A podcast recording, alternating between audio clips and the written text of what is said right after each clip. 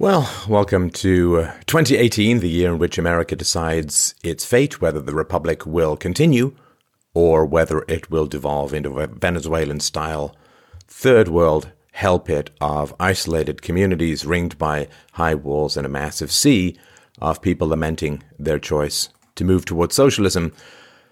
And it really comes down to this uh, DACA question, right? So, for those, I'm sure you're up on all of this stuff. DACA was a, a program that was put in, or I guess a sort of forgiveness or deferral program that was put in by Obama to allow the children of illegal immigrants to stay in America. And of course, there are about 800,000 of them, and they're portrayed as, you know, wonderful additions to American society, valedictorians, and serving in the military, and fluent in English, and just amazing people. And uh, this is uh, it's despicable as a whole that the left would use this. It's inevitable that they, they've lost the war of ideas since the 1960s, so they've been trying to stuff the voting ballot with uh, immigrants instead of trying to engage in the war of ideas because socialism has been so thoroughly discredited in both theory and practice over the last hundred years.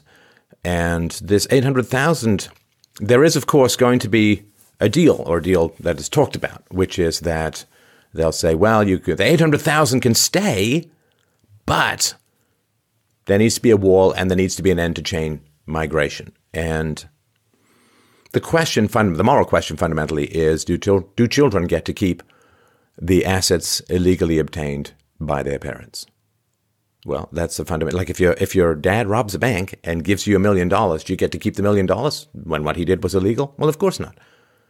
Does Bernie Madoff's do, do Bernie Madoff's children get to keep the profits of his Ponzi scheme? Well, no. I mean, it all has to go back, right? So there is this general moral principle, which is the children do not get to keep assets illegally acquired by their parents and residency in the United States. Uh, if it's illegal, then it's an asset, uh, a value that is illegally obtained by the parents. And so offering it to the children free and clear, it's the very big question of sentimentality. Sentimentality versus morality you know, the, the, the thief who cries, well, you want to let him off the hook. Uh, and uh, there is this sentimentality that is really going to be the death of the West unless we confront it and basically uh, find a way to uh, um, eliminate it from our vocabulary. The sentimentality, like empathy and sympathy and so on, it is not a commanded moral absolute, like you just do it no matter what. It is a relationship. And this idea that it's just an outward pushing command no matter what, that empathy and sympathy and people are upset, so we're going to appease and accommodate them despite the law, despite morality, uh, is a fatal thing. Like if you run an online business and people send you 50 bucks and you ship them a widget, well, if they send you the 50 bucks, you should ship them the widget, right? But you don't have this commandment that just says, I ship people widgets, whether they pay or not, whether the check goes through or not, uh, and so on.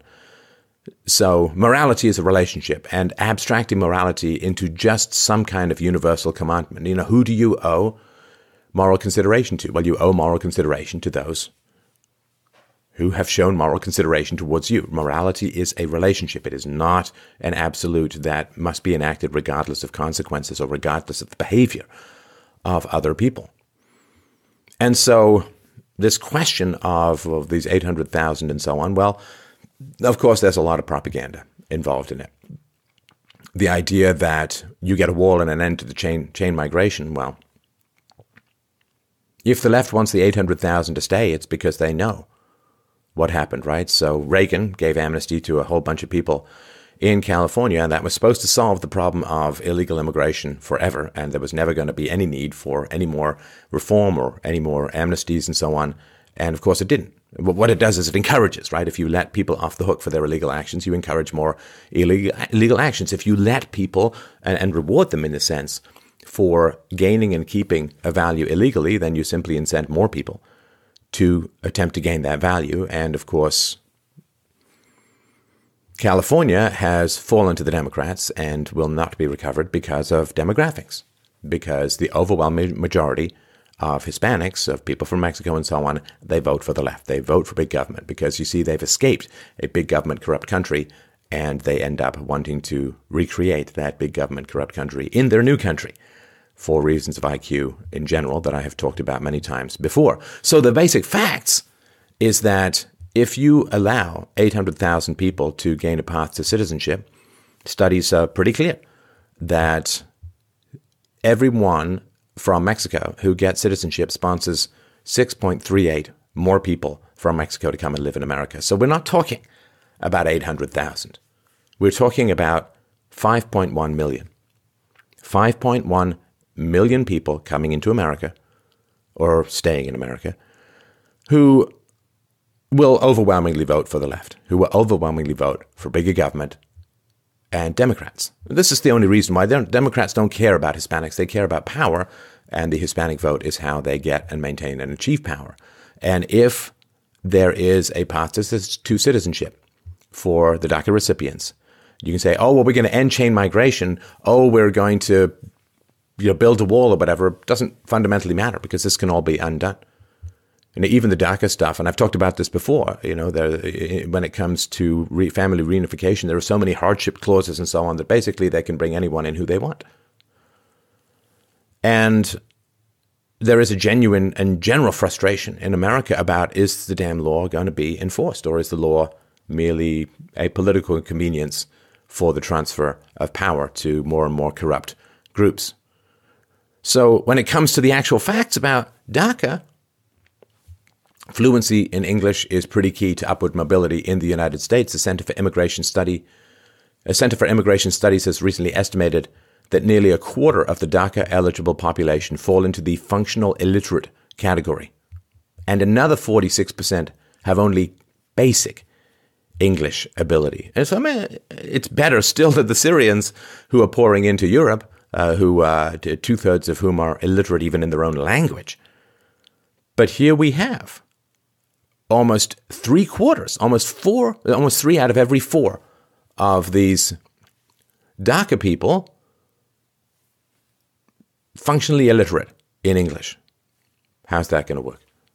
What upward mobility is available? Now, you see all of this, oh, well, this DACA was a valedictorian at the high school and so on. Well, no. Despite the fact that the average age of a DACA recipient is 25, the oldest is in their late 30s, fewer than half of the DACA population has actually graduated from high school. Now, I should put the word graduated in air quotes because graduating from an American high school, particularly if you're an ethnic minority, is more uh, a function of promote and pray rather than an actual assessment of intellectual skills. Now, you hear of all of this military service. Well, 900 DACA recipients have actually served in the US military. That's one tenth of 1%. One tenth of 1%. So out of 800,000, there are 900. So it just comes down to this Do you want to have the capacity for smaller government? If you want to have the capacity for smaller government, then a path to citizenship for DACA recipients, you will never achieve it. You will never achieve it. You have, uh, what, about a million people pouring into the United States, the majority as a result of chain migration, unvetted, unassessed, um, no basic reality as to their economic functionality. And what happens, of course, when massive numbers of people pour into America from third world countries, then taxes go up, services go down, and it is a population displacement because massive amounts of money are taken from the domestic population, transferred to the new population, which means the new population can afford to have more kids, and the domestic population cannot afford to have more kids or sometimes any kids. And so it is a massive demographic replacement. And if this goes forward. I just need you need to be clear on this because I'm going to absolutely give up on politics if the demographics prove arguments irrelevant. Right, the whole point of the replacement of first world populations with third world populations is to make politics irrelevant, and you simply get ethnic in-group voting preferences, and the lower IQ groups end up voting for more and more resources from the higher IQ groups, IQ groups, and then you end up transitioning from Argentina to Brazil straight on down to Mexico and even worse down, I would argue, to Venezuela. So the only point to talk about politics is that we can actually have a debate based on ideas. If there is simply an in group preference and a voting for the left based upon ethnicity and demography, then there is no debate that is possible. It is simply a predatory civil war fighting over ever shrinking government resources. So um, I'd love to continue to talk about politics. I'd love to continue for there to be a debate. But if the demographic replacement occurs, well, the time for arguments then is past.